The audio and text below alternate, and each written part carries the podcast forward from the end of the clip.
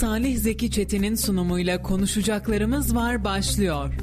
Konuşacaklarımız var programından. Herkese mutlu günler diliyorum efendim. Saatlerimiz 17-12'yi gösteriyor. Ben Salih Zeki Çetin. Ben de Ömer Can Erdoğan. Saat 19'a kadar radyolarınızda olacağız ve sesini duyamadığımız yayın şefimiz Hüseyin'le birlikteyiz. Haftanın son yayın günündeyiz. Bir haftayı daha hep birlikte bitirmenin mutluluğunu yaşıyor gibiyiz. Hafta sonu geldi malum yarın Gezici Radar günü. Hem çekim günü hem yayın günü heyecan dorukta. Valla yapan arkadaşlarımız çok güzel bir görüntünün ortaya çıktığını, Gezici Radar'ın tam tadında, tam kıvamında olduğunu söylediler bu hafta. Ben de e, totem yapıyorum. 40. bölümümüz neredeyse 40 bölümdür yayınlanmadan izlemiyorum. O mutfak kısmını, montaj kısmını yayınlanmadan izlemiyorum. Bu da benim totemim oldu. E, merakla, heyecanla yarın akşamı bekliyorum diyorum ve ee, güzel bir haftayı geride bırakıyoruz aslında. Karlı başlayan bir haftaydı. Ara ara da kar ve soğuk kendisini göstermeye devam etti. Gün bugün oldu. Cuma gününe geldiğimizde ise hava biraz ısındı ama bugün de ara ara böyle ufak ufak tek tük de olsa kar yağışlarının etkisini gösterdiği bir günü tamamlamak üzereyiz artık. Ee, akşam saatlerine doğru yaklaşıyoruz. Bugün yoğun bir gündem vardı en azından bizler için. Ee, Büyük Birlik Partisi'nin kurucu genel başkanı, fikir adamı merhum e, Muhsin Yazıcıoğlu'nu rahmetle ve minnetle anıyorum. 13. ölüm yıl dönümünde aramızdan ayrılışının 13. yılında. E, bugün Melik Gazi Belediyesi de rahmetli Muhsin Yazıcıoğlu adına bir açılış gerçekleştirdi. Biraz sonra haberi de var. E, Sayın Palancıoğlu'nun konuşmasına da e, mikrofonlarımızı uzatacağız ama bir fikir adamıydı. Büyük kitleleri peşinden sürükleyen bir fikir adamıydı. Bir siyaset adamıydı. Allah rahmet eylesin. E, ölümünden yıllar sonra da aynı hüzünle, aynı duygularla anılmaya da devam ediyor. Dünya döndükçe, Türkiye Cumhuriyeti payidar kaldıkça helikopter kazası ve tabii ki rahmetli Muhsin Yazıcıoğlu unutulmayacak. Ve Muhsin Yazıcıoğlu demişken sadece e, rahmetli Muhsin Başkan'ı anmakla da olmaz. Onun yanında da tabii ki bir meslektaşımız, bir meslek büyüğümüz vardı. Gazeteci İsmail Güneş. Kendisini de Hakk'a uğurladık, rahmete uğurladık. Hatta bizim birlikte çalıştığımız e, editörümüz İsmail abinin de mesai arkadaşıydı. Birlikte çalışmışlar ve beraber fotoğrafları da var. Hem Musim Bey'in hem e, rahmetli İsmail Güneş'in İsmail abiyle birlikte onlardan e, ondan anılarını da ara ara böyle dinliyoruz. Yeri gelmişken de söylemek istedim tabii ki hem Muhsin Yazıcıoğlu'nu hem de e, ebediyete uğurladığımız e, meslektaşımız, meslek büyüğümüz rahmetli İsmail Güneş'i saygıyla, sevgiyle ve rahmetle anıyoruz. Mekanları cennet olsun. Elim bir kazaydı, talihsiz bir kazaydı, bir komploydu, bir suikasti, ortaya atılan teorilerle dolu bir ölüm. Ee, tabii ki henüz düğümü çözülememiş bir ölüm Muhsin Yazıcıoğlu'nun ölümü. Önümüzdeki yıllar bize gerçeğin ne olduğunu gösterecektir. Acaba gerçekten helikopter kırıma mı uğradı yoksa uğratıldı mı birileri tarafından o helikopter düşürüldü mü bunun sonucunu hep birlikte öğreneceğiz ama gerçek olan bir şey var, baki olan bir şey var. O da tabii ki rahmetli Muhsin Yazıcıoğlu'nun hayatını kaybettiği gerçeği. Aradan yıllar geçti. Kendisini rahmetle ve minnetle yad ediyoruz. Tabii e, Büyük Birlik Partisi'nin eski genel başkanı ve e, bunca yılın siyaset adamı, fikir adamı e, Muhsin Yazıcıoğlu'nun ölümünün üzerinden bugün itibariyle 13 yıl geçmiş bulunuyor ve bizim Kayserimizin, Erciyes Dağımızın kendisine böylesine kıymetli bir insana mezar olması yani bizim için bir utanç vesilesi ve biz de üzerimizdeki bu utancı bir şekilde ortadan kaldırmamız için e, bir kanaatte vardım ki yani bu sır düğümü artık çözülmeli. Bu sır düğümü e, elbette artık çözülsün demekti. Bu işler maalesef ki yürümüyor. Tabi e, bu noktada e, şöyle bir durumda var ki artık e, üzerinden 13 yıl geçmiş yani e, bu olayın üzerinden 13 yıl e, neredeyse e, bir 15 yıl geçmiş bulunacak ve bu sebeple de artık e, yetkililerin daha pratik bir şekilde davranarak e, bu ölümü e, aydınlatmaları gerekiyor. Çünkü e, kaybettiğimiz insan e, bugün e, Melik Gazi Belediye Başkanı Mustafa Palancıoğlu'nun da e, ifade ettiği şekilde böyle sıradan bir insan değil. E, oldukça nitelikleri fazla olan bir insan ve e, Türkiye'de sayısız şey kattı ve e, bir helikopter kazasında e, faili de meçhul bir şekilde e, öldü ve e, tekrardan Allah'tan rahmet dileyelim yakınlarına ve sevenlerine de tekrardan böylece başsağlığı dilemiş olalım. E, yani gerçekten Türkiye'ye sayısız şey e, katmış bir insan ve bu sebeple de artık e, ölümünü bir şekilde aydınlatam, aydınlatmak bizim boynumuzun borcu. Evet rahmetli Muhsin Başkanı saygıyla sevgiyle bir kez daha anıyoruz. Şimdi e, bir telefon bağlantımız olacak. Biraz sonra Hüseyin onu hazırlıyor. Büyük Birlik Partisi Hacılar İlçe Başkanı Musa Çevrim e, yayınımıza bağlanacak ve tabii ki günün anlam önemine binaen Muhsin Başkan hakkında onların da mutlaka söyleyeceği bir şeyler vardır diye e, düşünüyoruz. O telefon bağlantısını gerçekleştireceğiz. Bunu da e, ifade edelim. Dün e, Sayın Meral Akşener'in ziyareti esnasında pastırmacıdaydık. Pastırma e, kestiler ve pastırmayı keserken dedim ki e, Sayın Genel Başkan dedim Kayseri mi Kastamonu mu pastırması sorusuna isterseniz noktayı Kayseri'den koyalım dedim. E, beni de haberleştirmişler. Hem İyi Parti paylaşmış hem birkaç farklı ajans e, ulusal gündemde e, haberimi yapmışlar ve e, burada da Kayseri pastırması mı Kastamonu pastırmasına tartışmaları koyalım soruma da Meral Akşener'in cevabını söylemişler. O da uyanık seni deyip gülmüştü. E, teşekkür ediyoruz. Tabi güzel olmuş. E, güzel bir haber olmuş. Valla e, Kayseri pastırmasını, Kayseri'nin markasını anlatmaya, duyurmaya çalışıyoruz bir şekilde. Benzer bir soruyu e, yanlış hatırlamıyorsam e, İstanbul Belediye Başkanı İmamoğlu geldiğinde de ona da sormuştun. Evet. O soru tam aklımda değil şu anda. Evet ona da sormuştum. Kastamonu pastırması mı Kayseri pastırması mı demiştim. Sayın İmamoğlu da e, demişti ki Kayseri pastırmasının lezzetini dünya biliyor demişti. Her gelen siyasiyi bulduğuma soruyorum.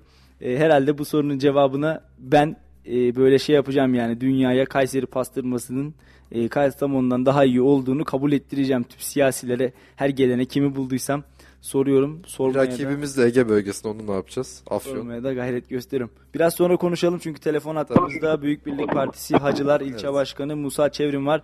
Sayın Çevrim yayınımıza hoş geldiniz. Hoş bulduk Salih Bey. İyi yayınlar dilerim. Nasılsınız? Teşekkür ediyorum. Siz nasılsınız? Ben de iyiyim. Teşekkür ederim Salih Bey. Ee, Sayın Çevrim bugün rahmetli e, kurucu genel başkanınız Muhsin Yazıcıoğlu'nun ebediyete intikalinin yıl dönümü. Az evvel Ömer'le birlikte de kendisini bir kez daha rahmetle saygıyla andık ve mekanı cennet olsun dedik. Ee, siz de yanımıza bağlandınız, renk kattınız. Teşekkür ediyoruz. Neler söylemek istersiniz? Öncelikle bizleri davet ettiğiniz için teşekkür ederiz Salih Bey ki ayrıca şunu söylemek istiyorum. Siz e, birçok yayınınızda rahmetli genel başkanımızı her zaman yad ediyorsunuz. Allah razı olsun sizlerden. Bugün e, kıymetli genel başkanımızın, hareketimizin komutanı Muhsin Yazıcıoğlu'nun vefatının 13. yıl dönümü. Ben bütün teşkilatlarımız ve halkımız adına kendisini saygıyla, rahmetle yad ediyorum. Bundan tam 13 yıl önce e, Muhsin Yazıcıoğlu Genel Başkanımız karlar altında kalmış, suikast sonucunda şehit olmuş, şehit, şehadet mertebesine erişmiştir. Kendisi Türk Devleti için önemli bir şahıstır ve Türk siyasetine temiz siyaset algısını getirebilen, birçok yerde gösterilmese de Türkiye'nin en temiz siyasetçisi ödülünü alan, devleti tarafından e, partisi için verilen, partiler verilen ödeneği kabul edip Şehitler Gaziler Derneği'ne bağışlayan, örneği çoğaltılabilir birçok bu memlekete iyiliği dokunan iyi bir insandı Sayın Genel Başkanımız. Tabii e, şu anda bizlerin yaş itibariyle rahmetli Muhsin Yazıcıoğlu'yla teşviki mesaimiz olamadı. Ancak e, şöyle bir söz söylemek istiyorum. Hani diyor ya Muhsin Başkan, ben tertemiz ellerimi size uzatıyorum, tuttunuz. Bu eller kire bulaşmadı, bu eller ihanete ortak olmadı. İşte biz Muhsin Başkan'ın tertemiz ellerini tutamasak da ellerimizi temiz tutmaya yeminli. Onun yolunda, onun izinde milletimiz için siyaset yapmaya çalışan hareketinin neferleri olacağız inşallah. Sizlere ben çok teşekkür ediyorum bu fırsat bize verdiğiniz için. Allah razı olsun Salih Bey. Evet biz teşekkür ediyoruz. Ee, biz de kendisini Türk siyasetine damga vurmuş bir isim olan hem Büyük Birlik Partisi'nin kurucu genel başkanı hem de tabii ki e, Türk milliyetçiliği fikrini bu topraklarda yaşatan bir isim olarak hala da ölümünün üzerindeki şaibeler aradan yıllar geçmesine rağmen kaldırılmayan ve bundan sonra gelecek yıllarda da kaldırılıp kaldırılmayacağı belli olmayan komplo mu suikast mi yoksa e, normal bir kırıma uğrayıp helikopterin düşmesi sonucu vefat mı bunu tabi bilemiyoruz. Bunu yıllar gösterecek ama bildiğimiz tek bir gerçek var. O da Muhsin Yazıcıoğlu'nun artık bu topraklarda bu hayatta olmadığı e, tek bir gerçek var. O da bu topraklardan e, terki diyar ettiği. Bir kez daha kendisine Allah'tan rahmet diliyoruz. Sizlere de çalışmalarınızda başarılar diliyoruz. E, kolay gelsin. Teşekkür ederiz Salih Bey. İyi yayınlar dilerim. Saygılar. Çok çok teşekkür ediyoruz. Evet, e, şimdi e, elbette e, Hacılar İlçe Başkanımız e, Sayın Musa Çevrim'de e, kendisi hakkında çok güzel anekdotlara değinmiş bulunmakta. E, bu açıdan da kendisine tekrardan burada teşekkür edelim. E, Kayseri gerçekten az önce de ifade ettim yani çok değerli bir fikir insanına maalesef ki mezar oldu. Tabii isten, bu bunun böyle olması istendi mi istenmedi mi artık yine az önce ifade ettiğim şekliyle sır perdesi maalesef ki aradan 13 yılı geçmesine rağmen aralanabilmiş değil. Ve e, bizler de çok büyük bir e, fikir insanını dolayısıyla kaybetmiş bulunuyoruz ve e, bunun eksikliğine e, her geçen gün daha fazla hissetmeye devam ediyoruz.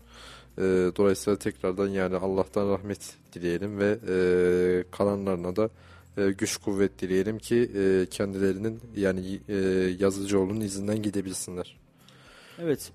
Ee, şimdi şöyle biraz Brent petrole bakayım istersen. Brent petrol bugün 116 dolardan işlem görüyor şu an itibariyle. Euro ise o e, dolar ise 14 lira 85 kuruş. Euro ise 16 lira 36 kuruştan işlem görüyor. Brent petrol bugün artmadı. Neyse ki herhangi bir yükseliş eğilimi göstermedi. Normal seyrinde devam ediyor. Çok şükür şu an itibariyle elimize ulaşan bugün ve yarın içinde herhangi bir zam yok. Ee, sakin bir hafta sonu geçireceğimizi düşünüyorum. İnşallah e, pazartesiye kadar da savaş noktasında normalleşme adımları biraz daha atılabilirse eğer e, dünya olarak daha normal bir hafta haftaya başlayabiliriz en azından ve tabii ki geldiğimiz geldiğimiz noktada da e, bunlara ihtiyacımız var. Özellikle Türk insanı olarak ekonominin böylesine çalkalandığı günlerde e, para piyasalarının ve tabii ki petrolün akaryakıtın böylesine oynar e, rakamlarla oluştuğu günlerde inşallah e, bu, bu tür normalleşmelere ihtiyacımız var. Ekonomik anlamda da özellikle bizim içinde bulunduğumuz coğrafyadan savaşsal anlamda bir normalleşme hareketi gelebilirse e, Rusya ve Ukrayna o noktada orta yolu en azından bulmasa da e, bulma adımını atabilirse çok daha güzel gelişmeleri buradan dinleyicilerimizle paylaşabileceğimizi düşünüyorum ki ben konuşurken de Brent petrol 117 dolar seviyesine yeniden gelmiş oldu. Bugün en yüksek 119 doları gördü. En düşük ise 115 dolar bandında. Şu an orta seyri de devam ediyor. Tekrarlayayım çok şükür herhangi bir e, zam haberinin olmadığını söyleyebilirim. Hafta sonu normal seyrinde geçecektir inşallah diyelim. Tabii e, bu hafta sonunun e, zamsız e, bir beklenti içerisinde bulunması e, zamların olmayacağı anlamına gelmiyor. Sadece geciktirmiş oluyoruz. Bunu da ayrıca bir belirtmek aç, lazım. Aç Ömer ağzını. Hiç geri kalma kardeşim. evet ben açayım. E, geri kalmayayım. E, tabii Brent petroldeki bu son gidişatlar bizim e, e, akaryakıt fiyatlarını ne ölçüde etkileyecek? Burası ayrıca bir merak konusu. Çünkü e, elbette ki yakın vadede bir e, zam beklentisi bulunması da e, önümüzdeki haftayı zamla açar mıyız açmaz mıyız benim e, hala kuşkularım var. Tabi e, elbette ki bizim dileğimiz olmamasından yana çünkü e, artık gerçekten yani her gün bunu defalarca söylemekte açıkçası ben yoruldum. E, yani insanlar bu e, zamlarla e, uğraşabilecek durumda değil. İnsanlar artık e, bizzat kendi boğazlarını artık geçindirmekte, kendi boğazlarını e, boğazlarında bir şey aşırmakta oldukça zorlanır halde ve e, birilerinin durumunun iyi olması e, halkın ezici çoğunluğunun durumunun iyi olduğu anlamına kesinlikle gelmemeli ve e, bu konuda da e, yani artık gelirlerimizi böyle ne kadar adaletli dağıtabildiğimiz konusunda da artık gerçekten e, şaibelerim var ve bu e, yapılan araştırma, istatistikler de bize gösteriyor ki artık e, Türk halkı ya çok fakir ya da oldukça varlıklı ve zengin. E, tabii böylesine iki keskin uç oluşması maalesef ki bizim ülkemizdeki ekonomik, siyasi bütün bu dengeleri de alt üst etmekte ve bizler de bunun etkisini her gün e, işte ödediğimiz faturalar, e, alt tükettiğimiz ürünlerde fiyat artışları, işte siyasette çalkantılar vesaire olarak e, bunların örneği çoğaltılabilir. Biz de bunları bu şekilde yaşamaktayız. O yüzden e, artık bu işe ne kadar çabuk e, son verilirse e, o kadar çabuk e, biz de bu sürecin içinden çıkarız. Fakat e, pek de ciddi bir şekilde bununla mücadele edildiği, kanaatinde değilim açıkçası. Evet, e, Kayseri gündemine bakalım istersen Ömer. Ardından ise yeniden Türkiye gündemine e, geri dönebiliriz. Dünya gündemine geri dönebiliriz. Bunu da e, ifade edeyim. Şöyle biraz Kayseri gündemine bakalım. Şimdi e, dün akşam saatlerinde bizim yayınımızdan hemen sonra e, Milliyetçi Hareket Partisi'nin il, il yöneticileri, il başkanı Adnan İnce Toprak ve e, diğer il yöneticileri e, İyi Parti'nin buradaki e, programı hakkında sosyal medyadan bir iddia attı ortaya ki e, biz de bunu haberleştirmiştik. Onu kısaca okuyalım istersen. İyi Parti Genel Başkanı Meral Akşener'in Tomarza, Bünyan ve e, Kayseri merkezinde esnaf ziyaretlerinden sonra e, fotoğraflar paylaşıldı. MHP İl Başkanı Adnan İnce Toprak da bu fotoğraflara taşımalı miting iddiasında bulundu. Akşener'in ilçelerde yapacağı program için insan taşındığını öne süren İnce Toprak, İyi Parti Kayseri Teşkilatı için ipini koparmış şube benzetmesinde de e, bulundu ve şu ifadeleri kullandı. Zillet İttifakı'nın ipini koparmış şubesi istediği topluluğu bulamayın, bulamadığını anlayınca Kayseri ve ilçelerinden Tomarza'ya ve Bünyan'a insan taşıyor, taşımalı miting yapıyor. Buna rağmen hayal kırıklığına uğruyorlar. Bünyan'da e, CHP ilçe teşkilatıyla karşılanıp ağırlanıp uğurlanıyor. Rahat olun, şaşırmadık. Zaten el ele kol kolasınız. Büyük şehirlerdeki ortak mitinglerinizi biliyoruz. İyi Parti, CHP, HDP ve PKK yazmış e, parantez içerisinde de. Allah için birbirinize çok yakışıyorsunuz. İşinizde, gücünüzde algı, tiyatro. Bakalım Kayseri'de hangi tiyatro senaryosu çıkacak? Bekliyoruz ifadelerini kullanmış MHP İl Başkanı Adnan İnce Toprak. E, geniş de bir yankı buldu e, MHP'lilerin açıklamaları. Eleştirenler de vardı, destek verenler de vardı aslında. Bir taraf şunu yazmış, e, miting yap, yapılmadı sadece esnaf ziyareti edildi. E, esnaf ziyaretini mitinge benzetmeye gerek yok diyenler de vardı. E, kendi oy oranınıza bakmalısınız diyenler de vardı. E, bir tarafta da şöyle bir yorum okumuştum. E, 40 yıllık ülkücüyüm, 40 yıllık milliyetçiyim. E, MHP'den başkasına da oy vermedim ama 2-3 e, yıl önce kurulmuş bir partiyi MHP'ye rakip olarak görmemelisiniz. Kendi oylarınıza, kendi e, potansiyelinize bakmalısınız şeklinde yorum yazan da vardı. Yine Sayın İnce Toprağ'ın belirttiği gibi e, taşımalı miting yaptılar. HDP ile e, PKK ile CHP ile ortak hareket ediyorlar şeklinde e, MHP'li vatandaşların veya MHP'ye gönül veren, oy veren insanların da kendilerine destek olduğunu da söylememiz mümkün tabii ki.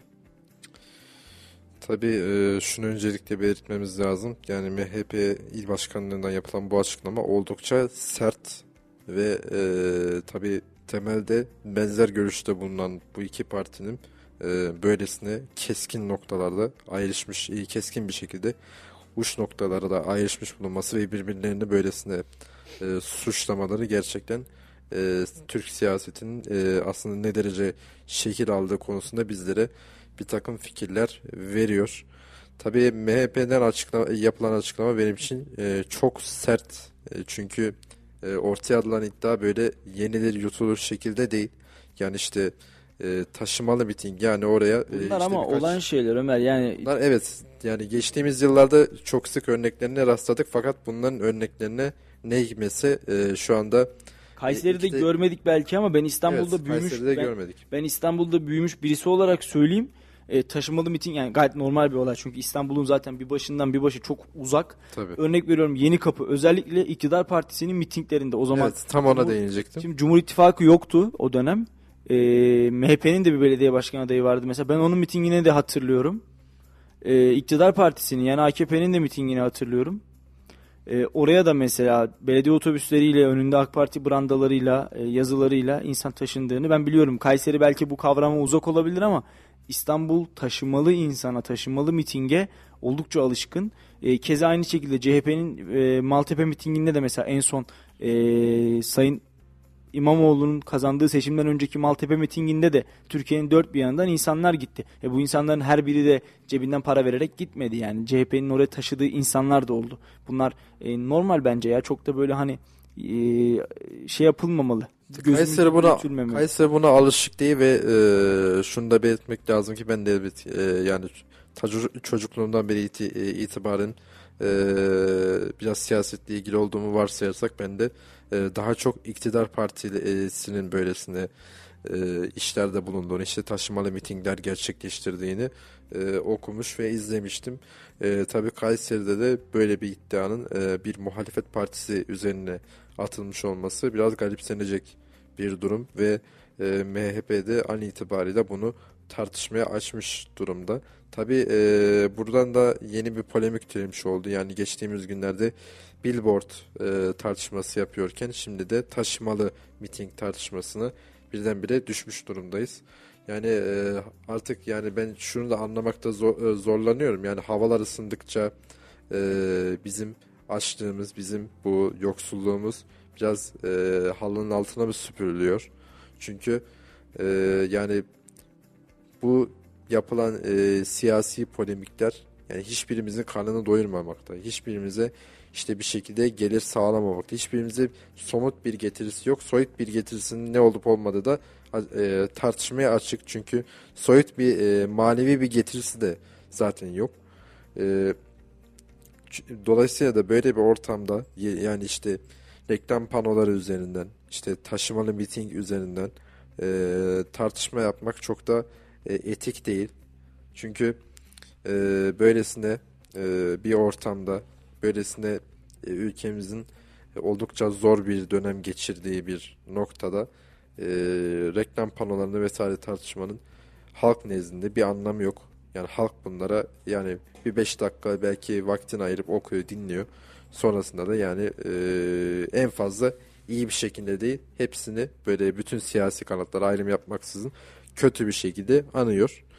E, çünkü kendisini e, kendisi ön planda değil, kendisini düşünülmediğinin gayet de net farkında bence vatandaşlar ve bu ortamda da e, yani gerek yani parti ayrımı yapmaksızın ister iktidar olsun isterse de muhalefet olsun isterse de çok küçük bir tabela partisi olsun bunların yaptığı böyle e, altı boş polemikler maalesef ki hiçbirimize bir getirisi olmayacak. Dolayısıyla da işte bu taşımalı miting üzerinden e, prim yapma çalışmaları veya billboard üzerinden prim yapma çalışmaları maalesef ki e, son derece faydasız.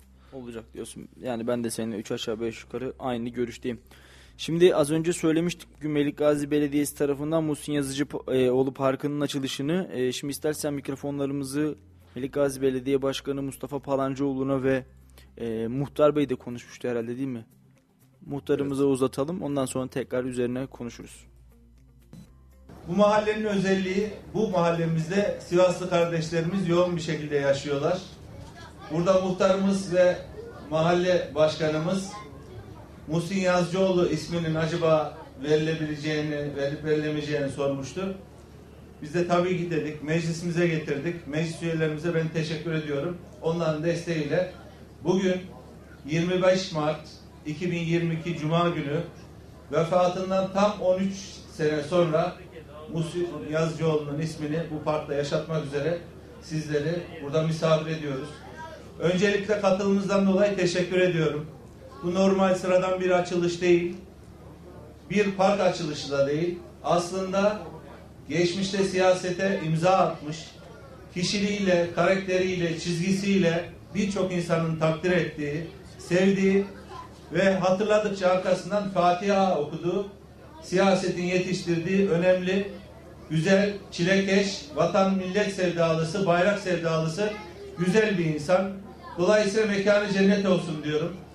Buradaki park yaşadıkça Muhsin Yazıcıoğlu ismini gençlerimiz kim diye merak ettiklerini araştıracaklar ve nasıl bir insan olduklarını olduğunu öğrenecekler ve inşallah onun yolunda bu ülke sevdası yolunda vatan millet Kur'an sevdası yolunda inşallah bu gençlerimiz yetişecek.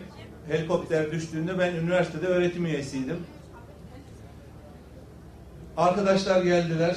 Harita mühendisliği bölümünde olduğum için elimizin altında arama cihazları, GPS'ler vardı. Harita istediler. Ve gereken desteği verdik ama maalesef e, uzun sürdü, bulunamadı ve şehadeti yaşamış oldu. Ama şunu gördüm ki gerçekten Muhsin Yazıcıoğlu'nun çektiği çileyi bilen birçok dava arkadaşı var. Ve şu anda da 13 sene sonra bakın, bir sene sonra değil, 13 sene sonra onu hatırlayıp tekrar bir park ismi verilmesi ki bu park Türkiye'deki yüzlerce parktan bir tanesi oluyor. Dolayısıyla Muhsin Yazıcıoğlu ne kadar sevdiğini gösteriyor. Ben tekrar mekanı cennet olsun diyorum. Bu parkın hayırlara vesile olmasını temenni ediyor.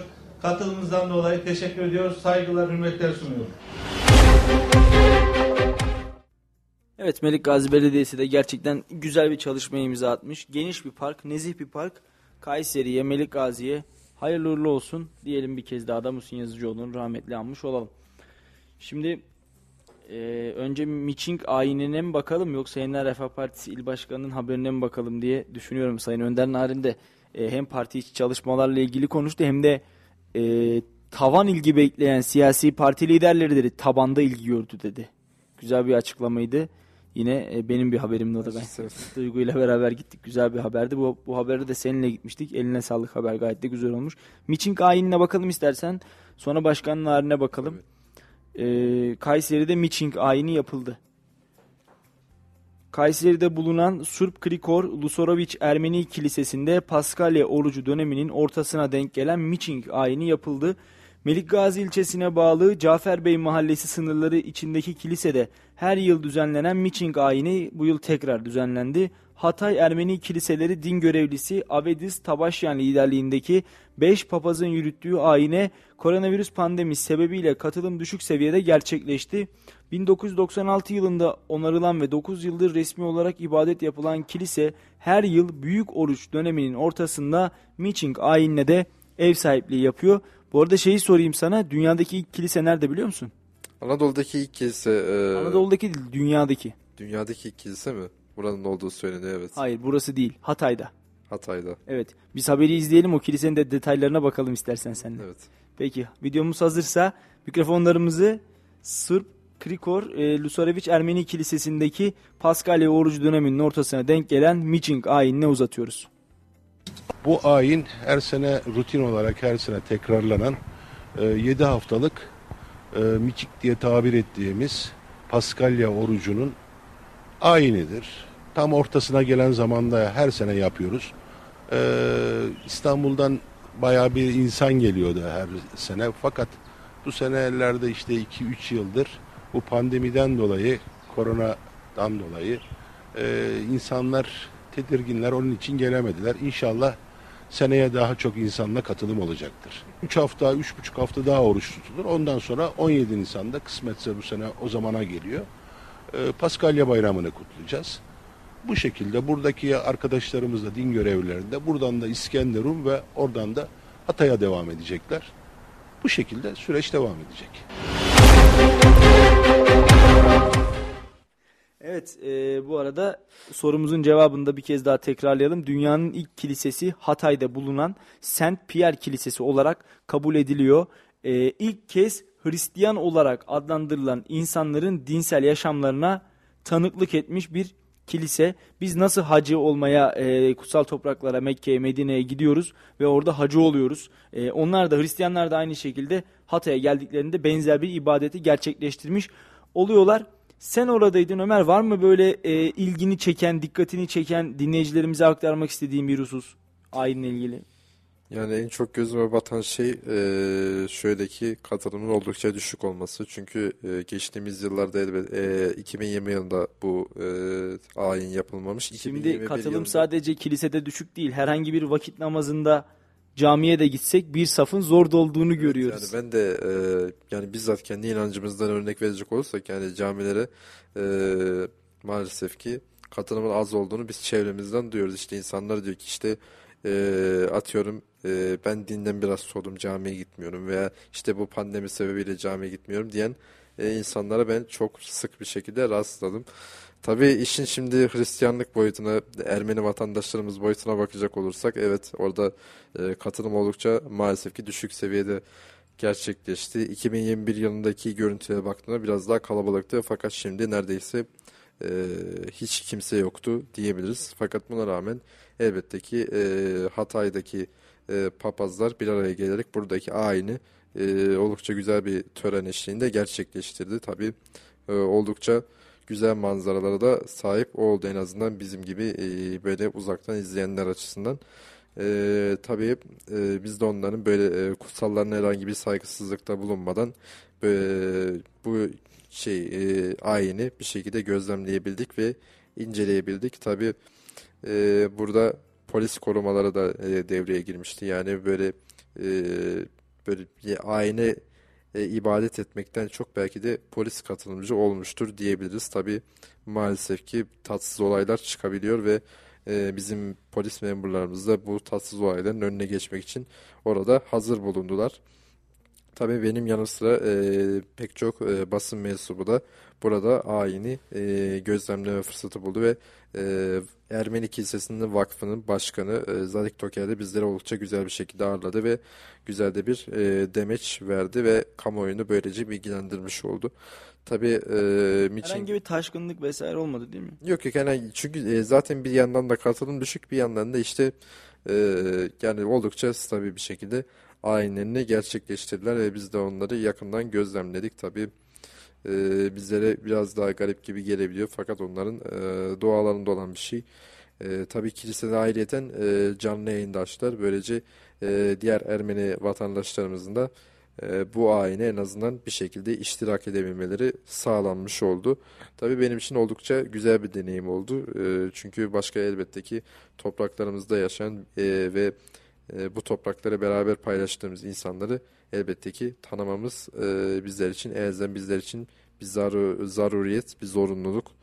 E, dolayısıyla kimse e, taşkınlık çerçevesinde hareket etmeden birbirimize hoşgörü, e, hoşgörü ibaresini pek sevmiyorum fakat e, bir birlik ve beraberlik ve saygı içerisinde hareket edeceğiz.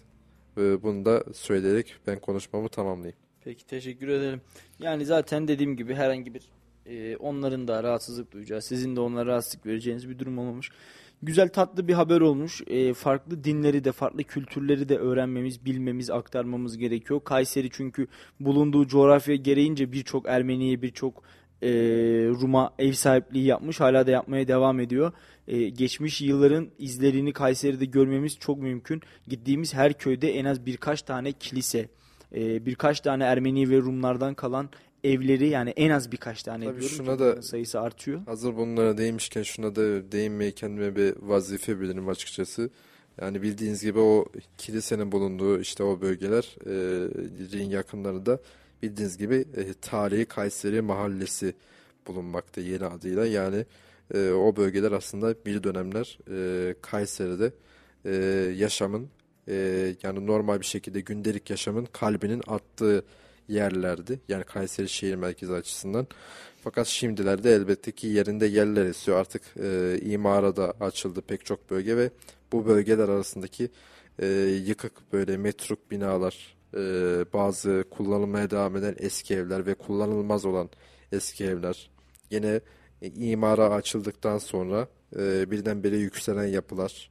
Bunların hepsi oldukça değişik manzaralar ve oldukça değişik hisler uyandırıyor insanda. Yani e, şunu da ayrıca belirtmemiz lazım ki yani o bölgelerde hepimizin bildiği üzere bu e, gerek bizim Türk vatandaşlarımızdan gerekse de çoğunlukla Ermeni ve diğer azınlıklardan e, bulunan vatandaşlarımızdan oldukça fazla tarihi ev vardı ve bunları işte e, elimizdeki fotoğraflar, belgeler vesaire bunlara şahitlik etmekte. Fakat bunların yerinde artık e, çoğunlukta yerler esiyor ve kurtarabildiklerimizde e, Kayseri Mahallesi adıyla farklı bir şehre e, e, şekle büründürmüş bulunuyoruz.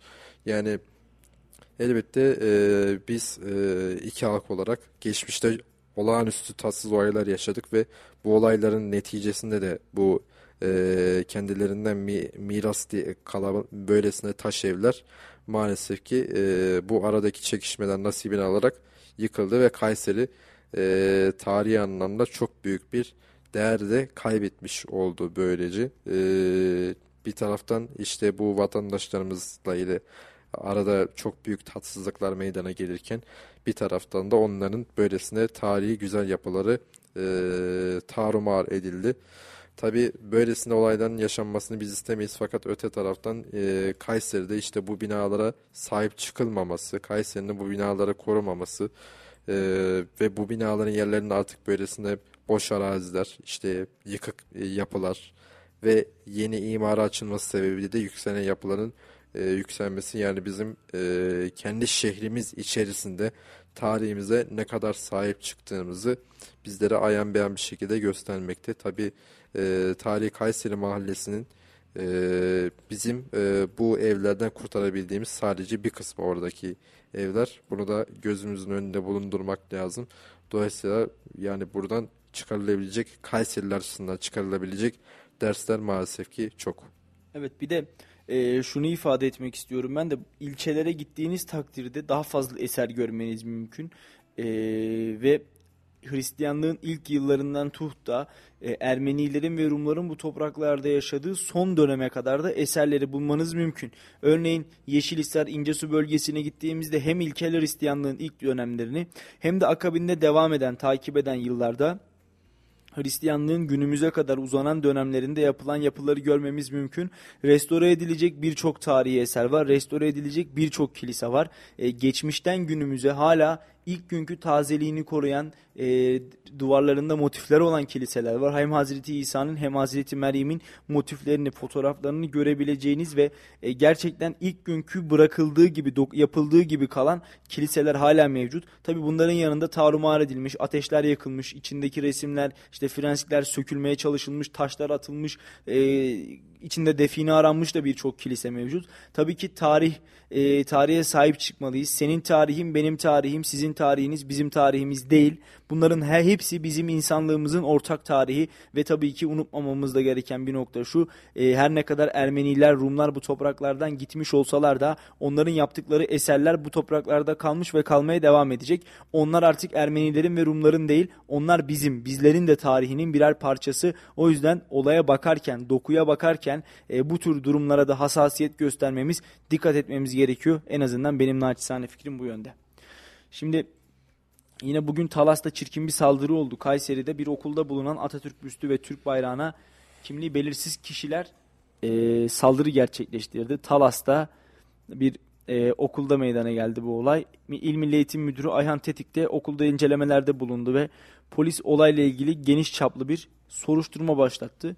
Şimdi e, bu topraklarda yaşamış, bu cumhuriyeti kurmuş ve bizlere bu toprakları armağan etmiş bir insanın orada duran büstünden ve e, bu toprakların bize yurt eğlenmesinde hayatlarını ortaya koymuş, şehadet şerbetini içmiş, şehit olmuş aziz şehitlerimizin kanlarını e, kanlarından esinlenilerek e, göndere çekilen bayrağımızdan, onların aziz hatırasından ne istenmekte ben bunu anlamadım.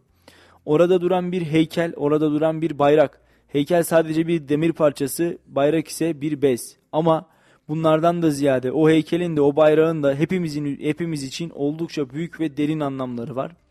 E, bu toprakları neden kazandık? Bu toprakları neden bu kadar fazla şehit vererek kendimize yurt eylemeye gayret gösterdik? O bayrak orada e, güzelce dalgalansın diye o nazlı hilal e, kafamızı her göğe kaldırdığımızda gözlerimizin önüne serilsin diye. Ama işte görüyorsunuz kimliği belirsiz ama bunların kendini de bilmedik, e, kendilerini de bilmediklerini düşünüyorum. Kendini bilmez birkaç tane densizin e, işte bu çirkin saldırısı maalesef Kayseri'nin Talas ilçesindeki bir okul bahçesinde yaşandı. İnşallah failler en kısa sürede bulunur ve e, cezası alınır. Şimdi bu tür insanlara öyle cezalar vermelisiniz ki bir dahası olmamalı. Bırakın bir daha o insanların böyle çirkin bir saldırı yapmasını. Bir daha bir başkası bile bu insanlara verilen cezayı gördüğünde ya biz bunu yaparsak başımıza bu gelir diyebilmeli, dedirtebilmeliyiz bunu. Bir hukuk ülkesiyiz, bunu hukukla yapmalıyız. Kesinlikle insan e, insani yaşam fonksiyonlarının dışında bir eylem gerçekleştirelim. İbret alem olsun Kayseri meydanda sallandıralım falan demiyorum. Sözlerim yanlış anlaşılmasın. Gerekirse ayıplayalım. Gerekirse kınayalım. Gerekirse ifşa edelim.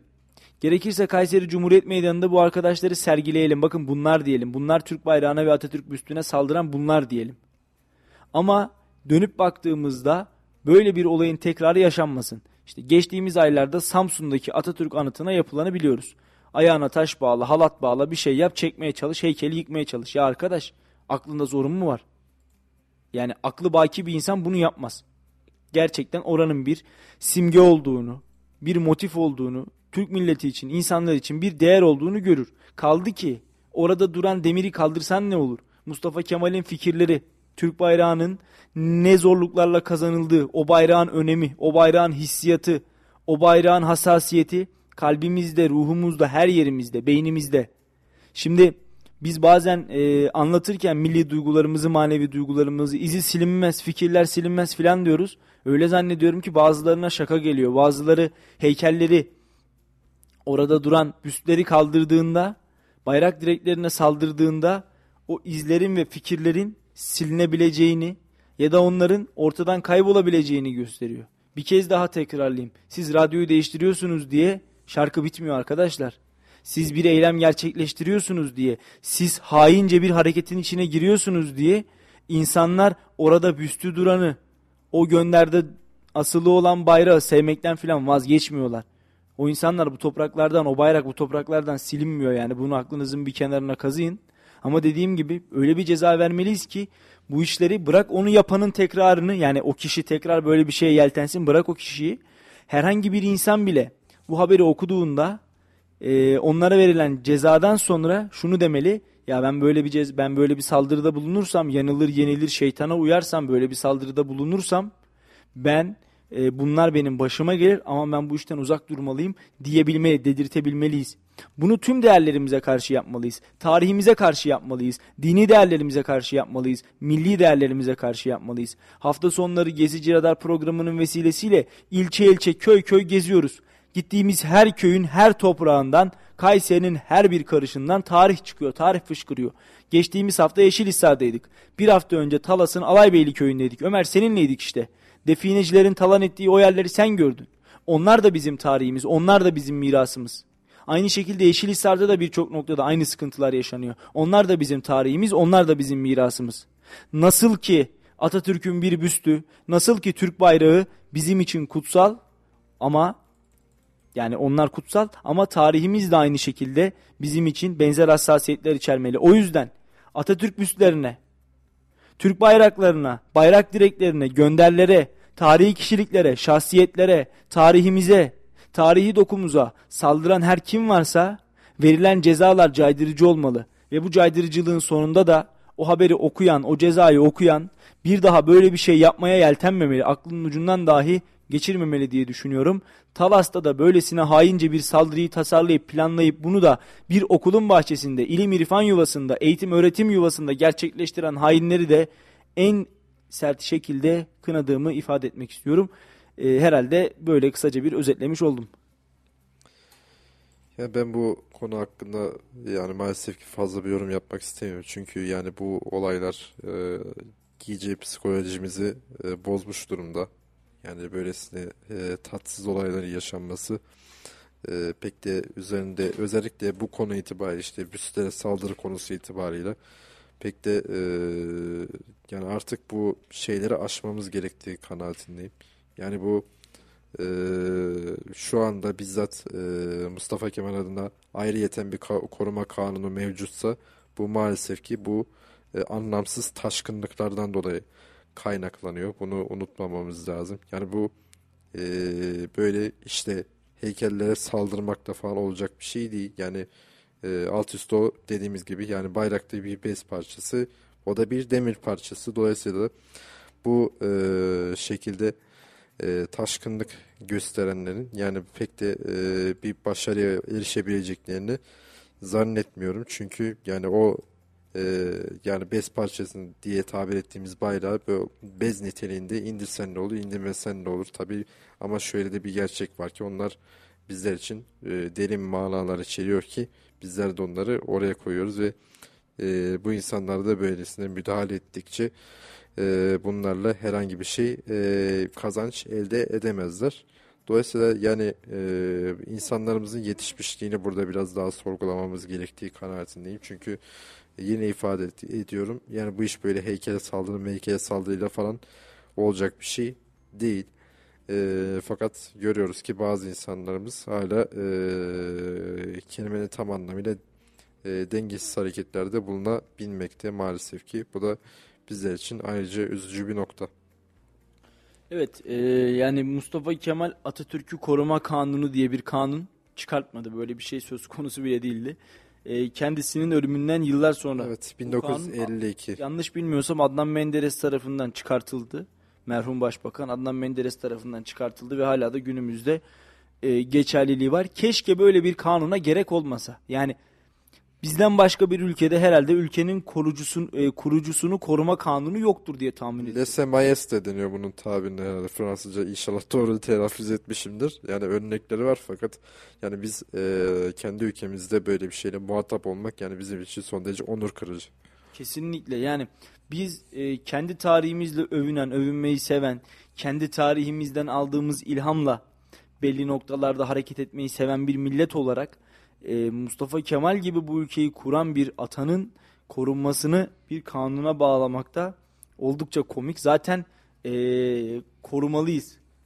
Bunu kanunla bunu kanunla değil.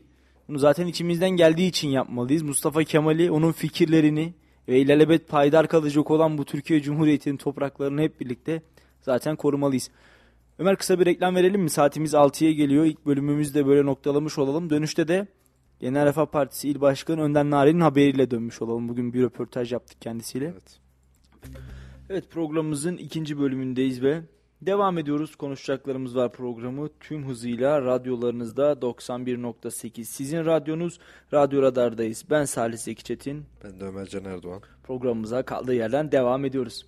Şimdi Yeniden Refah Partisi Kayseri İl Başkanı Önder Narin'le bir röportaj gerçekleştirdiğimizi söylemiştik Ee, ve ikinci yarımıza da kendisiyle başlayacağımızı söylemiştik.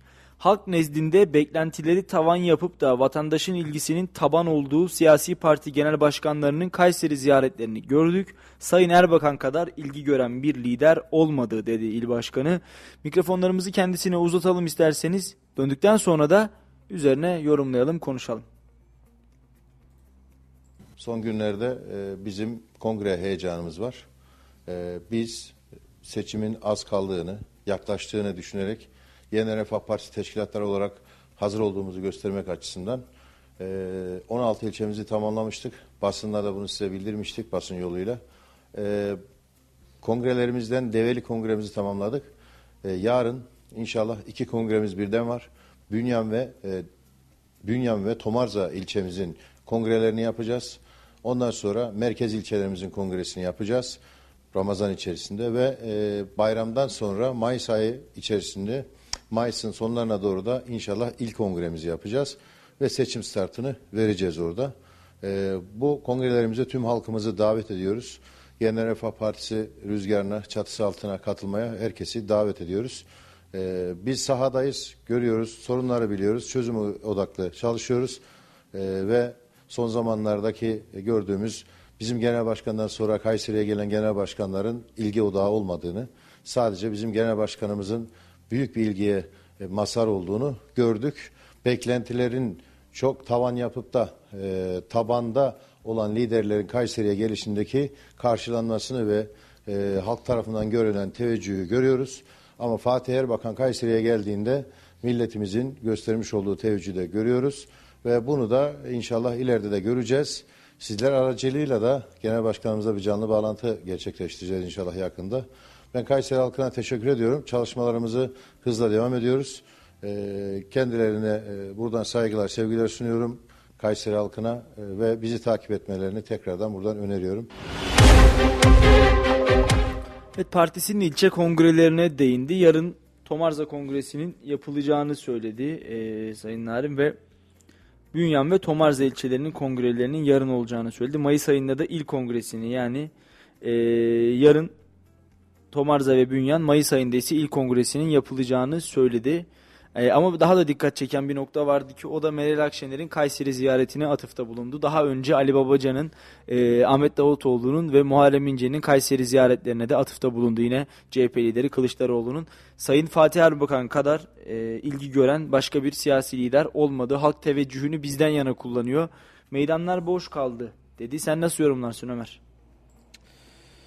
Yani e, yeniden Refah Partisi'nin Kayseri'de büyük bir ses getirdiği aşikar fakat bu e, partileri böyle karşılaştırmak için henüz erken olduğu kanısındayım. Çünkü e, dün Meral Akşener'in mesela e, e, ben de yakınlardan geçtiğim için gözlemleme fırsatı elde ettim. e, buraya ofise doğru gelirken orada e, e, Meral Akşener'in bulunduğu işte pastırmacının önünde çok büyük bir kalabalık vardı. Keza Davutoğlu'na da yine büyük bir e, kalabalık eşlik etti. E, Babacan'a pek e, gözlemleme fırsatım olmadı. O vakit maalesef başka işlerle e, meşguldüm. E, yine aynı şekilde Kılıçdaroğlu'na da e, büyük bir ilgi vardı.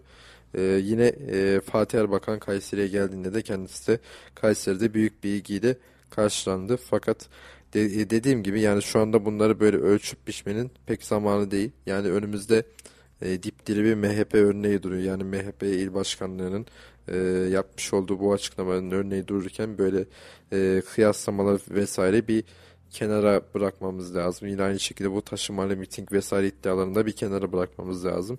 Yani herkes buraya e, ayan beyan bir şekilde oy potansiyelini değerlendirmeye ve geliştirmeye geliyor ve bunun böyle büyük küçüğü olacak değil. Yani netice itibariyle bir partinin genel başkanı Kayseri'ye teşrif ediyor ve Kayseri'de insanların e, fikirlerini almaya çalışıyor.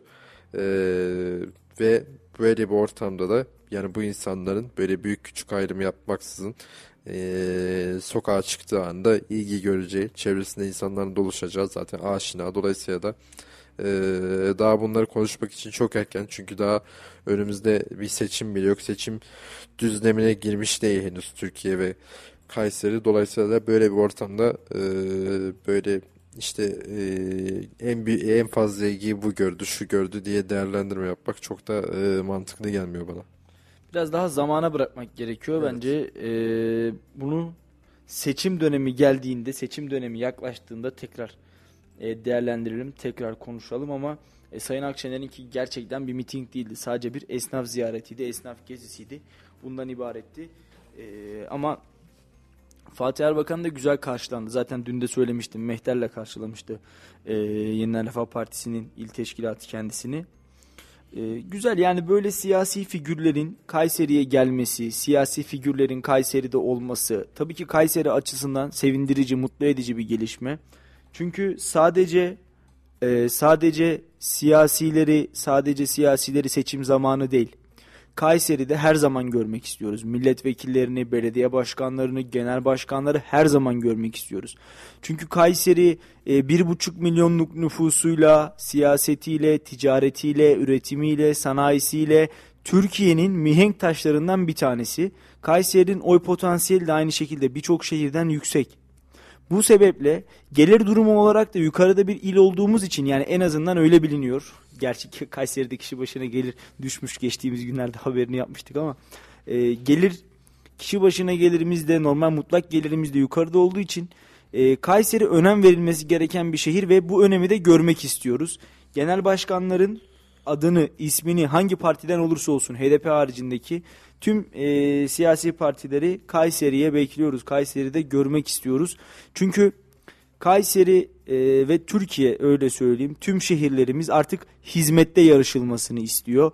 E, Kayseri'ye gelen her bir siyasi parti birbiriyle vatandaşı memnun etmek için yarışmalı. Vatandaşın oyuna talip olmak için yarışmalı. Vatandaşı nasıl daha mutlu edebilirizin kaygısıyla yarışmalı. Çünkü zaten iki buçuk üç yıldır içinde bulunduğumuz pandemik koşullar, ekonomik koşullar ve buna bağlı olarak son günlerdeki gelişmeler, e, son aylardaki gelişmeler bizlerin canını oldukça sıkmaya yetiyor. Bir de siyasilerin birbiriyle kavgası, siyasilerin birbiriyle didişmesi, sadece ve sadece ekonomik olarak yorulmuş ve bunalmış bir milleti daha fazla yoruyor, daha fazla bunalıma sokuyor ve gelmiş olduğumuz noktada da vatandaşlarımızı bir çıkmazın içerisine götürebiliyor. Bunları yapmaktan ziyade vatandaşımıza umut olalım, vatandaşımıza umut dağıtalım ve tabii ki vatandaşımızı da unutmayalım. Tabii bu noktada evet yine az önce ifade ettiğimiz şekilde Kayseri e, oldukça oy potansiyeli yüksek bir şehir ve dediğim dün de ifade ettiğimiz şekliyle yani e, çevre iller açısından değerlendirdiğimizde Kayseri bir çekim merkezi. Dolayısıyla Kayseri'de yapılacak bir etkinlik, böylesine siyasi bir faaliyet çevre illerde illaki yankı, yankılanacaktır. Dolayısıyla Kayseri'de e, siyasilerin çalışmaları kendileri açısından ya karlı geçebilir ya da zararlı geçebilir. Tabii bu noktada da kendilerinin yapacağı e, davranışlar, takınacağı tutumlar oldukça önemli. Dolayısıyla da e, şu anda dediğim gibi bir e, rekabet ortamı yok. Şu anda bir seçim düzlemine girmiş değiliz. değiliz. Dolayısıyla da bu çıkışlar için hala çok erken. Öncelikle vatandaşın e, bu e, boş tencerelerini, boş kazanlarını bir şekilde doldurmamız lazım. Ve bunların da yolu e, daha yapıcı önlemler almaktan, daha yapıcı önlemleri en azından muhalefet olarak teklif etmekten geçiyor ki biz şuna da şüphesiz ki şahidiz ki e, muhalefet partilerinin maalesef ki mecliste vermiş olduğu işte önergeler, kanun teklifleri vesaire e, reddediliyor sürekli devamlı bir şekilde. Sadece belki de birkaç tanesi geçmiştir. Hatta öyle ki e, birkaç tane kanun teklifi de yine e, muhalefet kanadı su, e, bu teklifi sunduğunda reddetmişken e, iktidar kanadı sunduğunda e, maalesef ki e, oldukça hızlı bir şekilde kabul edilmişti. Böyle örneklere şahit olduk biz e, geçmiş dönemlerde. Dolayısıyla da e, da artık yani hazır seçim e, atmosferinde bulunmuyorken bu ortamı iyi değerlendirerek e, yapıcı önlemler almamız gerektiği kanaatindeyim. E, benim şimdilik söyleyeceklerim bu kadar. Evet e, dediğimiz gibi Kayseri'yi hizmette yarışın, Kayseri'yi sevmekte yarışın ve tabii ki Kayserililerin oyuna talip olmakta yarışın diyorum ben de. Biraz ulusal gündeme bakalım mı ne dersin? Evet. Peki. Şöyle hemen bakalım Türkiye gündeminde neler varmış. Tokat Havalimanı açıldı. Cumhurbaşkanı Recep Tayyip Erdoğan da e, açılış töreninde açıklamalarda bulundu. Ekonomik olarak konuştu Erdoğan. E, tabii ki havaalanının açılışı oldukça önemli bir durum onu da ifade edelim. E, Cumhurbaşkanı Recep Tayyip Erdoğan Tokat Havalimanı'nın açılış töreninde konuştu. Aldığımız pek çok tedbirle vatandaşlarımızı enflasyona ezdirmemeye çalışıyoruz diyen Erdoğan, hayat pahalılığı sorununu da kısa sürede aşılacağını ifade etti. 13 yıl önce yine bir 25 Mart günü Tokat'ta mitingimizi yaparken vefat haberini aldığımız Muhsin Yazıcıoğlu kardeşimizi rahmetle yad ediyorum. Kadim tarihi ve sahip olduğu eşsiz zenginliklerle Tokat sadece şehirlerden bir şehir değildir. Osmanlı'nın hakimiyete girdiği 14. yüzyıldan sonra burası İstanbul ve Bursa'dan sonra en kalabalık 3. şehirdi. Bizi bölemeyecekler dedi Erdoğan. Bizi parçalayamayacaklar. Dün ben Brüksel'deydim. Olağanüstü NATO liderler zirvesindeydim. Orada Türkiye olarak nerede durduğumuzu anlattık. Bugün de sizlerle beraber Tokat'tayım. Tokat'ta atılacak 900 adım, 900 yıllık bir geçmişin izlerine şahitlik etmenizi sağlar ülkemizi eğitimde öne çıkan pek çok isimde Tokat'tandır diye konuştu. Yatırım bedelinin yaklaşık 5 milyar lirayı bulan yüzlerce eser ve hizmetin resmi açılışını bugün bu meydanda yapıyoruz dedi. Havaalanının yatırım bedelini ise 1 milyar 200 milyon lira olarak açıkladı. Yine şehrimizin çok uzun yıllar önce hava yolu ihtiyacını karşılayacak, çok uzun yıllar boyunca havalimanı ihtiyacını karşılayacak dedi Cumhurbaşkanı Erdoğan.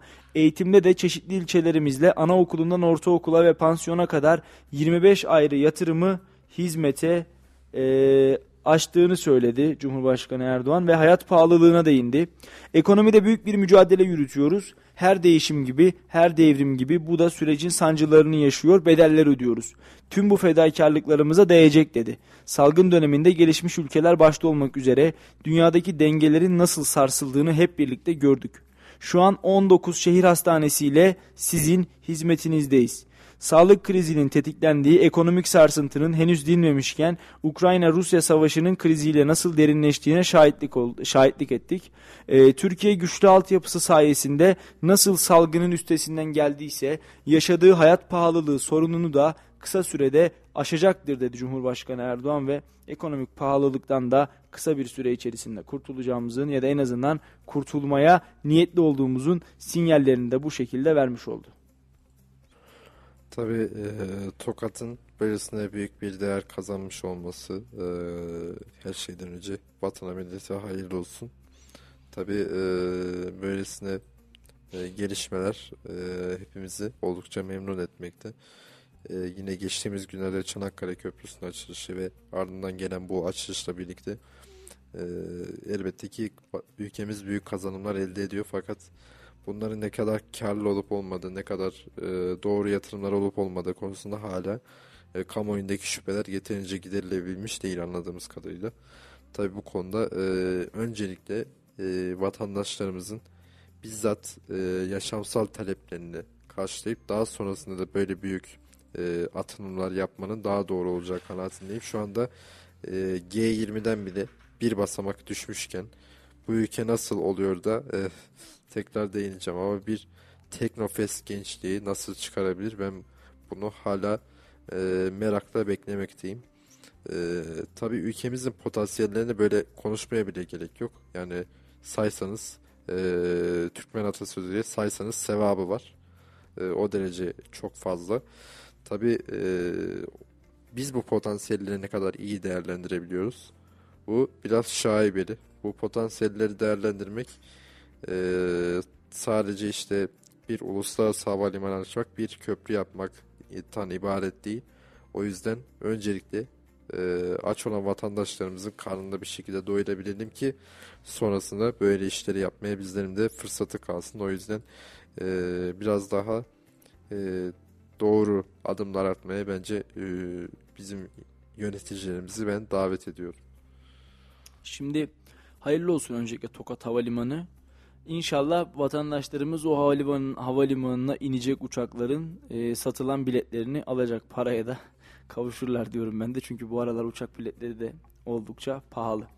Şimdi İstanbul Ataşehir'de 28 yaşındaki mimar Başak Cengiz'i yolda öldürdüğü sırada e, yolda yürüdüğü sırada Can Göktuğ Boz, e, Boz tarafından samuray kılıcıyla öldürülmüştü. Hatırlayacaksınız gencecik bir kardeşimizi 28 yaşında hayatının baharında bir mimarı toprağa vermiştik. Can Göktuğ Boz'un yargılandığı davada mütalasını açıklayan savcılık sanığın ağırlaştırılmış müebbet ve 6 yıla kadar hapisle cezalandırılmasını istedi. Anadolu 4. Ağır Ceza Mahkemesi'ndeki duruşmaya tutuklu sanık Can Göktuğ Boz cezaevinden Sekbis ile katıldı. Başak Cengiz'in anne ve babası, yakınları ve nişanlısı ile tarafların avukatları da duruşmada hazır bulundu. AK Parti İstanbul İl Kadın Kolları Başkanlığı adına söz alan bazı avukatlar da davaya katılma talebinde bulundu. Katılma talebine karşı ara karar veren heyet ilgili kanunda suçtan do e, suçtan doğrudan zarar gören kişinin katılma hakkı olabileceğini belirterek talebi reddetti. Duruşmada Adli Tıp Kurumu'ndan gelen raporların okunmasının ardından savcılık mütalasını açıkladı. Mütalada sanık Can Göktuğ Boz'un daha önce maktul Başak Cengiz'i hiç tanımadığını, sanığın tek başına ve savunmasız olan Cengiz'in takip ettiğini belirtti. Ee, sanığın Başak Cengiz'i daha sonra savunmasız yakalamak, arkasından saldırmak için maktulün sokaktan geçişini izlediğini ifade eden mütalada, sanığın kısa bir süre yürüyerek takip ettiği Cengiz'e koşarak yetiştiği de anlatıldı.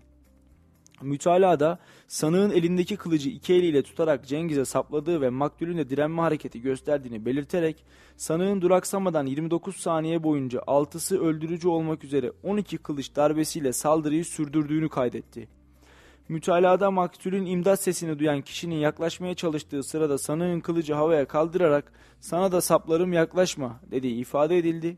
Savcılık mütalasında sanık Boz'un tasarlayarak canavarca hisle veya eziyet çektirerek kasten öldürme suçundan ağırlaştırılmış müebbet, silahla tehdit suçundan 2 yıldan 5 yıla, ateşli silahlar ve bıçaklar ile diğer aletleri satın alma, taşıma ve bulundurma e, suçundan 6 yıldan 1 aya kadar e, hapisle cezalandırılmasını istedi.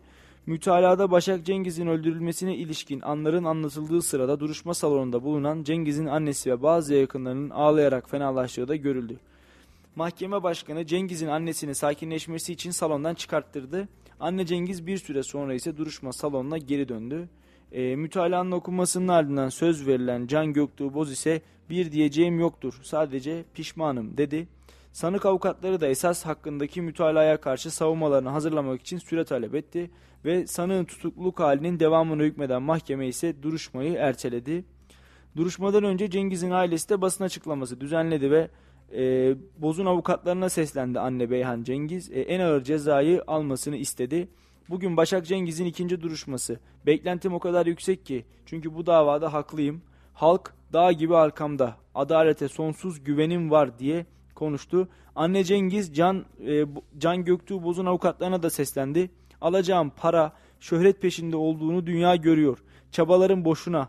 Ben bu davada zalimlerin öyle bir ceza almasını istiyorum ki adalet yerine gelmeli. tam gelmeli diye de konuştu. Yine e, akıl sağlığı hakkında da bir rapor istenmişti ve akıl sağlığının da yerinde olduğu anlaşıldı sanığın. Bu şekilde diyelim e, ağırlaştırılmış müebbetle yargılanıyor. Tabii şunu ifade edelim. O gün de konuşmuştuk Ömer hatta senle de bu konuyu zaman zaman dile getirmiştik. Maalesef hala kadına şiddetin, kadın cinayetlerinin yaşandığı bir ülkedeyiz, bir toplumdayız. Geldiğimiz noktada hiç tanımadığınız bir kadını sırf savunmasız diye öldürüyorsunuz ve sonra da elinizi kolunuzu sallayarak olay yerinden ayrılabiliyorsunuz. E, hayalleri olan, hayatı olan, ailesi olan, geleceği olan, nişanlısı olan, işi olan, eğitim durumu iyi olan bir insanı bu hayattan koparttınız. Bu ülkenin bir gencine, siz bu ülkenin e, bir gencini, genç bir fidanını dalından koparttınız. Aslında o samuray kılıcını sadece Başak Cengiz'e değil, bu ülkenin gençliğine salladınız ve o gün öldürdüğünüzde sadece Başak Cengiz değildi. Başak Cengiz nezdinde Türk kadınıydı, Türk gençleriydi, Türk gençliğiydi, Türk mimarlarıydı ve hayallerini bir kadının daha, bir gencin daha elinden aldınız, elinden çaldınız. Ee, o kadar söylenecek o kadar çok şey var ki ama bir o kadar da insanın susması gerekiyor. Bir o kadar da söylediklerine ve söyleyeceklerine dikkat etmesi gerekiyor. Allah yardımcımız olsun. Zor bir dünyadayız, zor bir dönemdeyiz ve gelmiş olduğumuz noktada da işte maalesef böylesine olayları hala dinleyicilerimizle, takipçilerimizle paylaşabiliyoruz. İnşallah en ağır cezayı alır sanık ve e, Başak Cengiz'in ailesinin bir noktada da olsa içi rahatlar, içine yüreğine su serpilir. Kendisine bir kez daha Allah'tan rahmet diliyoruz. Ruhu şad, mekanı cennet olsun.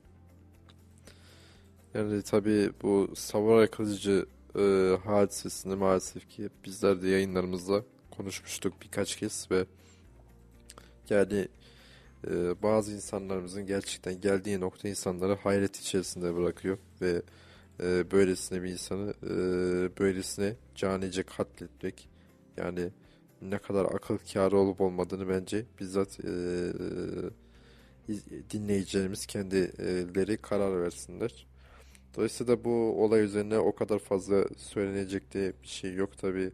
E, ailesinin yakınlarının e, ne kadar e, bu tatsız olay nedeniyle acı çektiği ortada ve e, bizim yargımız da bu anlamda e, el, elinden geleni e, en iyi şekilde yerine getirilse hepimiz açısından o, kadar memnun edici olur görüşündeyim. Dolayısıyla da e, ülkemiz inşallah bir daha böylesine cinayetlere, böylesine anlamsız bir yer kıyımlara sahne olmaz. Çünkü yani burada yani ne kadar e, söylersek yani az gelecek fakat bu işin temeli eğitimden geçiyor. Eğitimden geçiyor ve eğitimden geçiyor. Yani biz insanlarımızı ne kadar düzgün eğitebilirsek e, bizler de o kadar e, iyi bir toplumda yaşamış olacağız. Fakat e, maalesef ki bunları hiçbir şekilde şahitlik edememekteyiz ve böyle şahitlik ettiğimiz tek şey de böylesine tatsız olaylar ve e, kayıp giden hayatlar ve e, bizler artık millet olarak bu e, canları kaybetmekten e, yorulduk. O yüzden herkes bence aklında başına bir devşirmeli.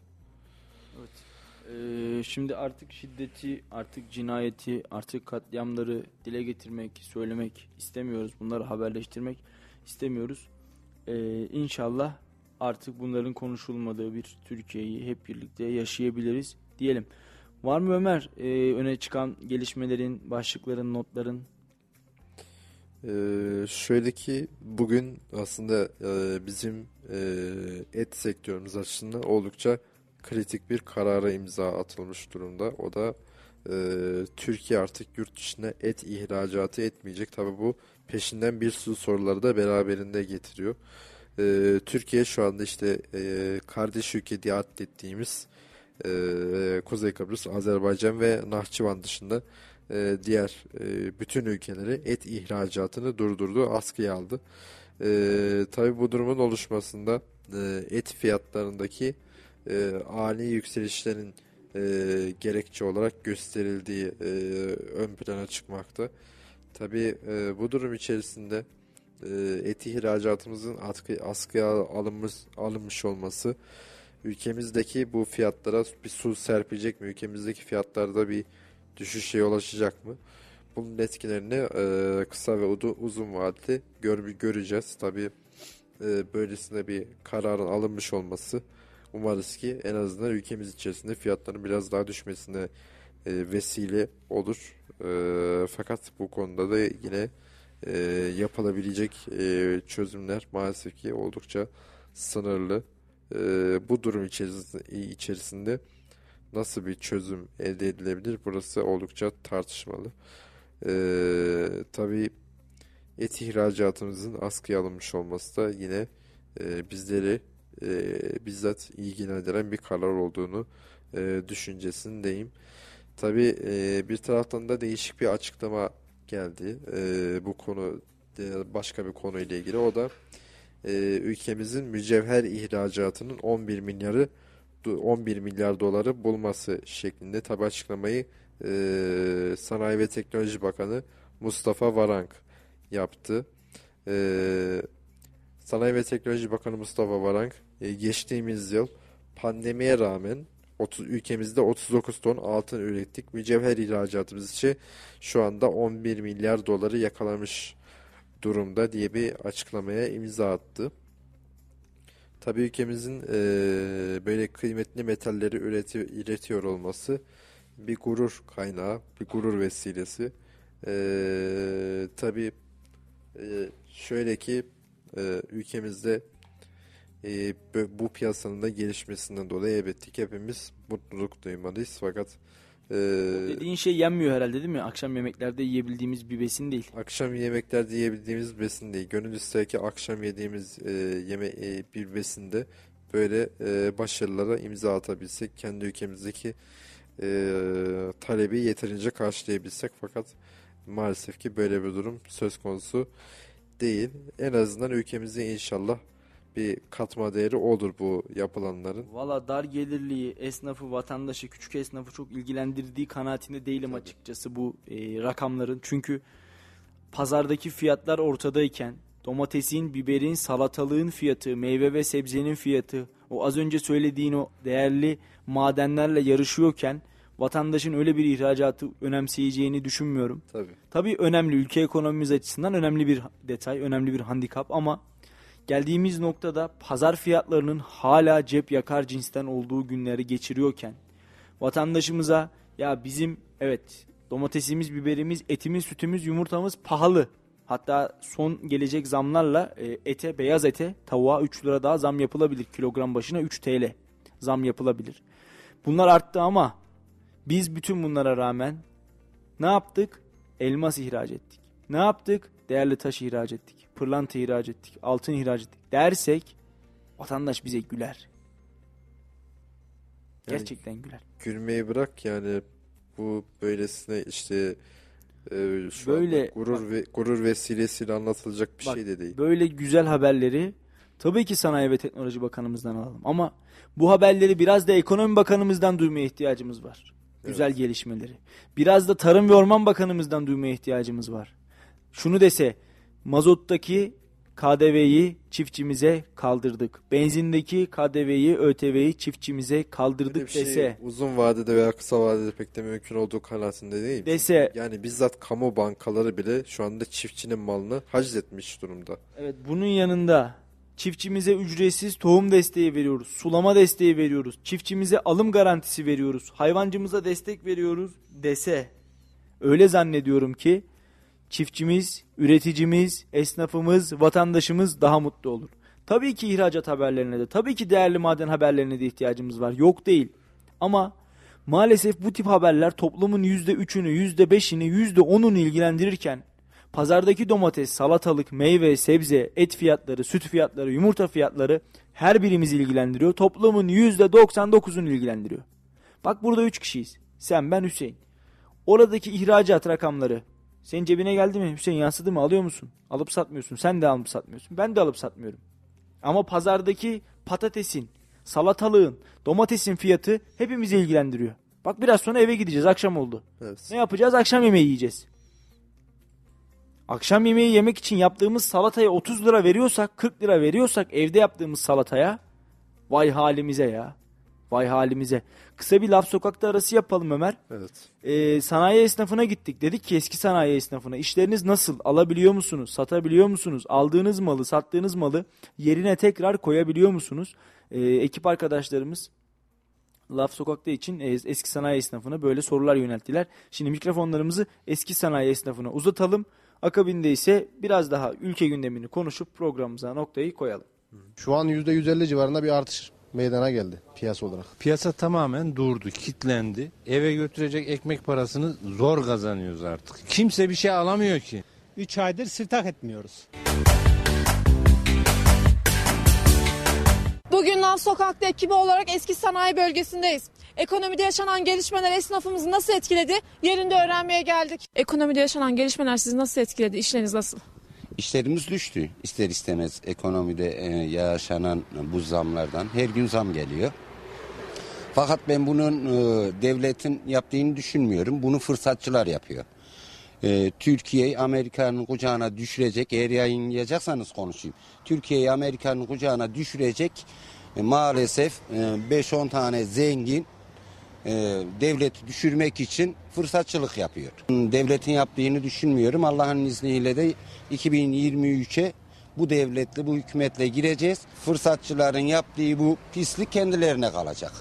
Ben böyle düşünüyorum. Bunun devletle alakası yok. 17-18 senedir hiç zam gelmeden çok güzel gider iken 2023'te her şeyimizi tam kullanabilecek hale geldiğimizde neden böyle oldu? Bu Türkiye'deki Yahudi e, ve e, fırsatçılar yapıyor. Başka bir şey değil bunu. Vallahi iş yok. Sanayide görüyorsunuz. Normalde burası işlek bir cadde ama şu an ses bile yok. Döviz kurlarından nasıl etkilendiniz peki? Döviz kurları bayağı arttığından dolayı malzeme ham maddelere artış olduğu için e, mecburen biz de ona ayak uyduruyoruz ama müşteride şey yok. Alım gücü yok. Sattığınız ürün tekrar yerine koyabiliyor musunuz peki? Yani yok öyle bir şey maalesef. Çünkü ürün örnek veriyorum bugün 3 liraya satıyoruz. Toptancıya gittiğimizde tekrar 5 liraya alıyoruz. Kar mı ediyoruz, zarar mı ediyoruz onu bile bilmiyoruz. Ne kadar bir artış meydana geldi? Şu an %150 civarında bir artış meydana geldi piyasa olarak. E, Bunların neden kaynaklandığını düşünüyorsunuz? Ee, döviz birinci etken. ikinci etken zaten iç piyasadaki e, malzeme sıkıntısı. İkincisi de ihracat yapılıyor. İç piyasa doymuyor yani. Malzemeye doymadığı için yüksek fiyat. Piyasa tamamen durdu, kitlendi. Eve götürecek ekmek parasını zor kazanıyoruz artık. Yani bize söylenenlerle şu anki olan birbiriyle hiç alakası yok. Tamamen zor durumdayız. Esnafın hali berbat. Emeklinin hali de zaten berbat. Kimse bir şey alamıyor ki. Fiyat artışlarından dolayı biz insanlara e, bir şeyi söylerken, fiyatını söylerken korkar hale geldik. Çünkü bugün 10 lira olan yarın geldiğinde 18 lira, 20 lira, 25 lira. Standart yok, artış belli bir şey yok. Alım gücü bitti. Bu benim söyleyeceğim bu. Ekonomide yani piyasalar çok bozuk. Sinek avlıyoruz. Dükkanlarda satış yok.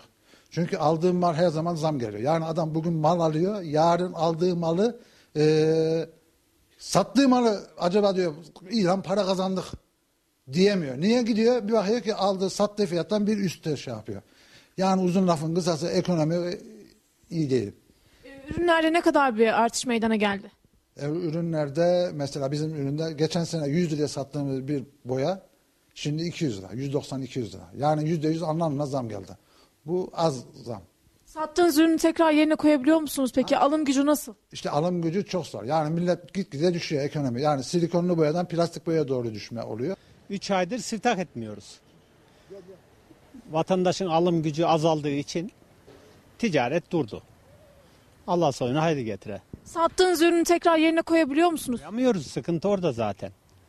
Ne zarar ettiğimizi biliyoruz ne kar ettiğimizi biliyoruz. Ne kadar bir artış meydana geldi? E, geçen sene alüminyumun kilosu 35 liraydı şimdi 90 lira. Aradaki farkı siz hesaplayın. Bunun sizce sebebi ne? E, ekonomide yaşanan kriz mi? Bu krizin sizce sebebi ne? Ya, kriz çok sayarız da esas mesele kar getirmeyen yatırımların bugünkü sonucu. Geçmişte kar olmayan iş yerini düşünün. Adam yazane yapar borcuna. Sermayesine bir şey katmazsa onun getirisi olmaz. Yazane orada durur. Biz de yaptık işte yolları, köprüleri. Bugün de sıkıntısını çekiyoruz. Oysa kazancımızdan yapsaydık bunları bugün bir sıkıntı olmayacaktı. Valla ekonomide yaşanan gelişmeler bizi çok olumsuz etkiliyor. Ham maddeye gelen zamlar yüzde 200 ile yüzde 400 arasında değişiyor. Yani şu anda e, esnaf can çekişiyor. Sattığınız ürünü tekrar yerine koyabiliyor musunuz? Maalesef şu anda sattığımız ürünü e, yüzde 200, yüzde 400 koyma şansımız olmadığı için yerine koyma şansımız zayıf. Koyamıyoruz lan. Müşterilerin alım gücü düştü mü?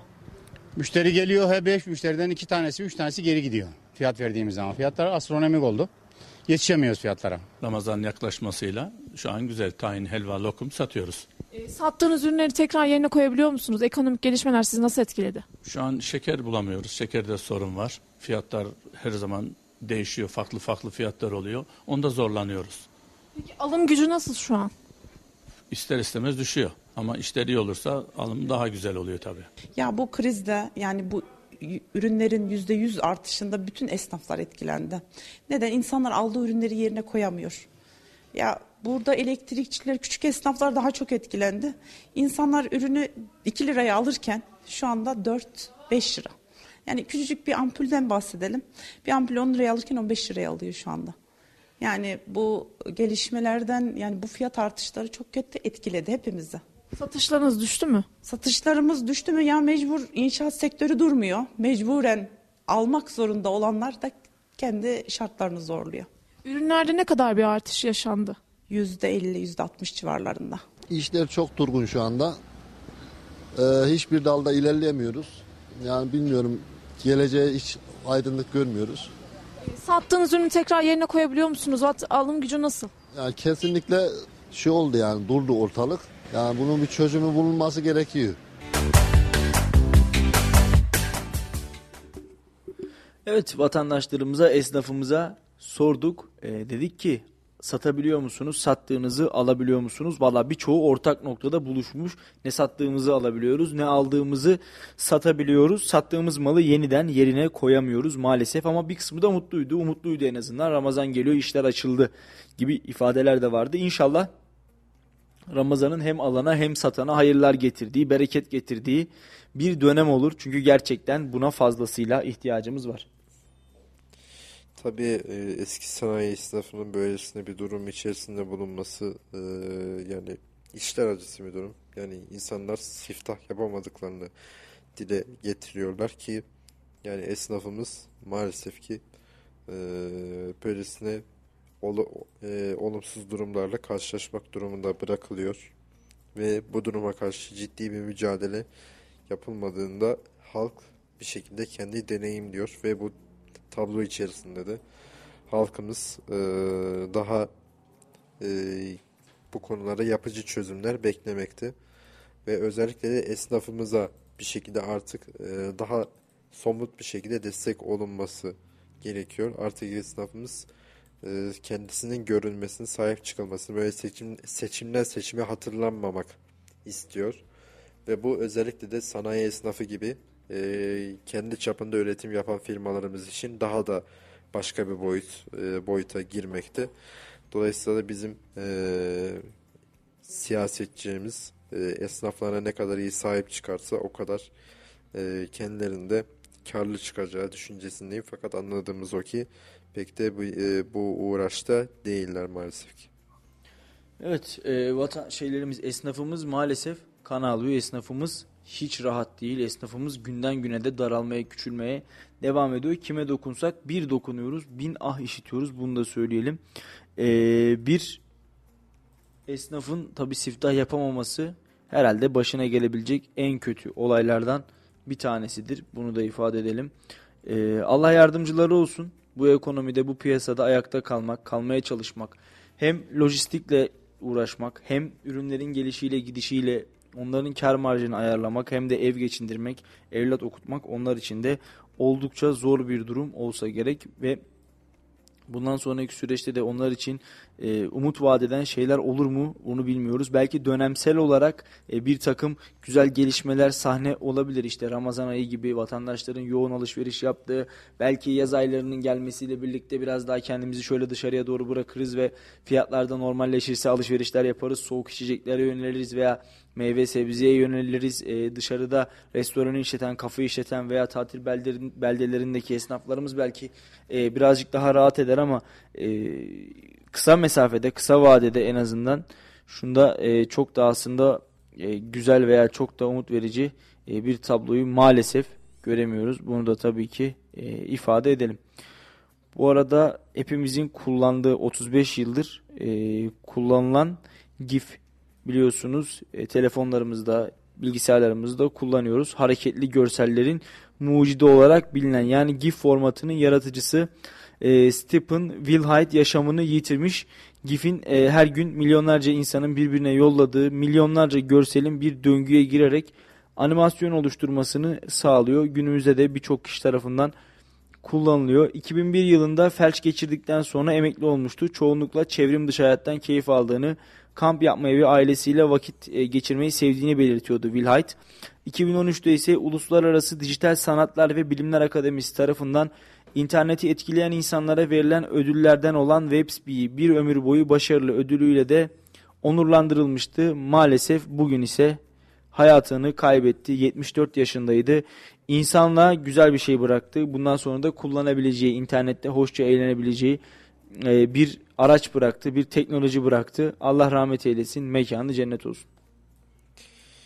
Tabii e, GIF e, her gün kullandığımız ve e, artık bilişim teknolojinin bir vazgeçilmezi bir e, resim formatı ve e, hareketli görseller vasıtasıyla artık pek çok duygu ve düşüncelerimizi ifade eder hale geldik ve öyle ki bu e, GIF de, diye veya GIF okunuşuyla GIF diyeymiş sanırım kendisi de merhum aktarmış. Bunu da ayrıca belirtmiş olalım. GIF değil GIF diye e, söyle, telaffuz ediliyormuş. E, kendisinin bir zamanlar verdiği e, söyleme göre. Tabi e, her gün e, videolardan bile çok daha efektif kullanılan bu hareketli görseller elbette ki bizlere kendisinde çok büyük bir miras e, ve bu açıdan da e, mesela şu e, et işaretinin e, mucidi gibi ve yine GIF ya da GIF e, formatının mucidi gibi insanları bizler hatırlamak zorundayız. Onlar modern tarihin mimarları olarak e, kayda geçmiş bulunuyorlar. Evet tabii ki hayatımızda son yıllarda teknolojide iz bırakan birçok mucit var, birçok e, insan var. Her birini de böyle hatırladıkça da e, iftihar edeceğiz insanlık olarak. Şimdi Almanya'da işletmelerin ve hanelerin artan enerji maliyetlerinden kaynaklanan yükünü hafifletmek için yaklaşık 11 milyar euro değerinde ek önlem paketi açıklanmış. Alman Maliye Bakanı, Almanya Maliye Bakanı e, Christian Lindner 3 ay boyunca benzin ve dizel yakıtların vergisinde de indirime e, gidileceğini belirtmiş. Bu önlemle birlikte litre başına benzin fiyatında 30 sent ve dizel fiyatında 14 sent indirim gerçekleşecek. Tabi bunu şöyle kıyaslamayalım lütfen. Bizdeki 30 kuruş ve 14 kuruş olarak kıyaslamayalım. E, bizdeki 23 liralık dizele 14 kuruşluk indirim gelse hiçbir etkisi olmaz.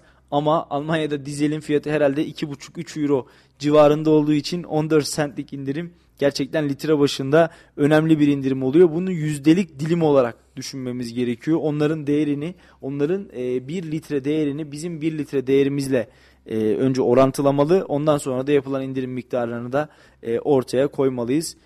Herhalde bizde de 1 TL'ye veya 1,5-2 TL gibi bir rakama tekabül edebilir. Benzin fiyatında bir kıyaslama yapacak olursak. E, bir bakar mısın Ömer Almanya'da ne kadarmış benzin fiyatı? Ee, yine önlemler kapsamında kısa mesafe yolculuklarda toplu taşımayı teşvik etmek için de ülke çapında özel bilet uygulamasına gidilecek. Bu özel bilet için ayda 9 euro ödenecek ve uygulama 90 gün boyunca geçerli olacak. Ayrıca Almanya hükümeti vergi mükelleflerine bir kereye mahsus olmak üzere 300 euroluk destek ödemesi yapacak. Bu para çalışanlara da maaşla beraber ödenmiş olacak. 2, 2 euro 8 sent gözüküyor şu an. 2.8 sent gözüküyor. Evet en fazla da e, ayın 14'ünde 2 euro 20 sente çıkmış. 2.08 sent mi? Aynen. Yani bizim şu anda 20.01 dediğimiz benzinde bizim 10 katı. Yani biz e, birim olarak 10 katıyız. Yani 30 centlik bir indirim aslında bizim 3 TL'lik bir indirimimize tekabül ediyor sadece benzinde baktığımızda. Yani e, 3 TL'lik bugün devletimiz bir indirim yapsa gerçekten e, bizim için olumlu bir hareket olur. Çünkü litre başı 3 TL 10 litrede 30 TL. 30 TL 50 litrelik 60 litrelik bir araçta ise ne kadar tekabül ediyor? Litrede 3 60'da da 180 200 liralık bir indirim olacağını yani aşağı yukarı bir depoda 200 liralık bir indirim olacağını öngörüyor ki bence güzel bir indirim olabilir. Bizimkiler de şöyle bu haberi e, bence okumalı bir gözden geçirmeli. Sayın Ekonomi Bakanımızın gözlerindeki ışıltıyla birlikte indirim haberlerini de duymaya bekliyoruz. Bizi kıskanan Almanya madem indirim yapıyorsa bizim de herhalde indirim yapacak gücümüz vardır diye de tahmin ediyorum. Sence? Yani e, ben bu petrol, petrol fiyatları konusunda, akaryakıt fiyatları konusunda pek de ümit var. E, sayılmam çünkü e, yani biz ne kadar burada işte e, gerek sendika başkanları bile e, kar marjımız düşük, işte vergiler çok yüksek diye e, ifadelerde bulunsa da maalesef ki bu konu da yine çözümsüzlüğe bırakılmış bir konu. Yani oradan kazanılan vergiler e, elbette ki biliyoruz ki devlet için çok büyük öneme haiz. Fakat e, şöyle de bir gerçek var ki şu anda e, biz e, vergileri ne kadar biraz daha aşağı düzeye çekecek olursak e, ekonomik faaliyetlerde o kadar hız kazanacaktır. Bu yani çok basit böyle ilkokul çocuğunu bile anlayabileceği bir teknik. E, o yüzden hazır böyle sıkışık zamanlarda e, bizzat devletimizin bile bu konuda bizlere yardımcı olması gerekiyor ki e, ekonomik faaliyetlerin sayısı daha da ve insanlar araç insanların araçları evde yatmak zorunda kalmasın kendi tabirleriyle. Yani e, ben biz bu konuda geçen de röportaj yapmıştık geçen haftalarda ve e, yani insanlar apaçık bir şekilde araçlarının evde yattığını söyledi. Direktman bunu söyledi. Yani çünkü bu fiyatların etkisiyle insanlar e, kendi e, kontaklarını e, artık çalıştıramaz duruma geldi. Kendi kontağımızı kendimiz kapattık bir kenara çektik. Kendi elimizle kapattık evet yani çünkü e, insanlar ortaya çıkan faturaları e, ödeyemeyeceğini biliyor. İnsanlar ortaya çıkacak faturalarla karşılaşmak istemiyor ve bu de, bunun içinde çok basit ki e, başka e, alternatiflere yönelen ne gibi? Kimisi yürümeye başlıyor, kimisi e, toplu taşımaya yönelmeye başlıyor ve insanlar e, araç tüketimlerini azaltıyor. Yani bu buna da böyle çevreci gözle bakacak olursak e, oldukça iyi bir şey fakat e, şöyle de bir durum var ki işte e, geçtiğimiz yayınlarda da örnek vermiştik ki işte su ısıtıcısını e, az çalıştırırsak daha az elektrik öderiz. Yani bunlar hayatımızın birer parçası. Yani bu konuda çevreci çözümler alınacaksa bu çevreci çözümler bunları kullanmayı bırakmakla olmamalı. Çünkü hala hayatımızda oldukça önemli bir yere sahipler. Dolayısıyla eğer bir alternatif bulabilen varsa onu kamuoyuna takdim etsin. Biz de yavaştan ona geçiş yapalım. Ama bunun dışında bu e, akaryakıtlar, işte bu su, su ısıtıcısı örneği hayatımızın tam da göbeğinde yer alan unsurlar. Yani su ısıtıcısı olmadan belki de çayımızı e, içemeyeceğiz. Yani başka bir alternatif bulabilen varsa onu kullanalım. Yine aynı şey araçlar için de geçerli. Yani bu elektrikli araçlara geçiş öyle kolay bir süreç değil şu anda. Ve böyle bir atmosferde de e, akaryakıt dediğimiz ulaşımın temel unsurunu böylesine pahalı kılmak yani en fazla yapacağı şey hayatımızı mahvetmek, hayatımızı darmadağın etmek olur ve e, galiba bu e, akaryakıt fiyatlarını yüksek tutan birileri varsa onların da amacı sanırım bu. Evet inşallah biz de akaryakıt fiyatlarının nezdinde olabilecek gelişmelerde yapılacak indirimleri bekliyoruz. İndirimlerin taliplisiyiz. Ee, siyasi ne kadar zamları çağırsak da. Siyasi partiler bize akıl vermeyin, bize indirimle gelin, bize indirim yapacağınız gerçekçi kalıcı ekonomik çözümlerle gelin diyelim ve bir haftanın daha sonuna geldik.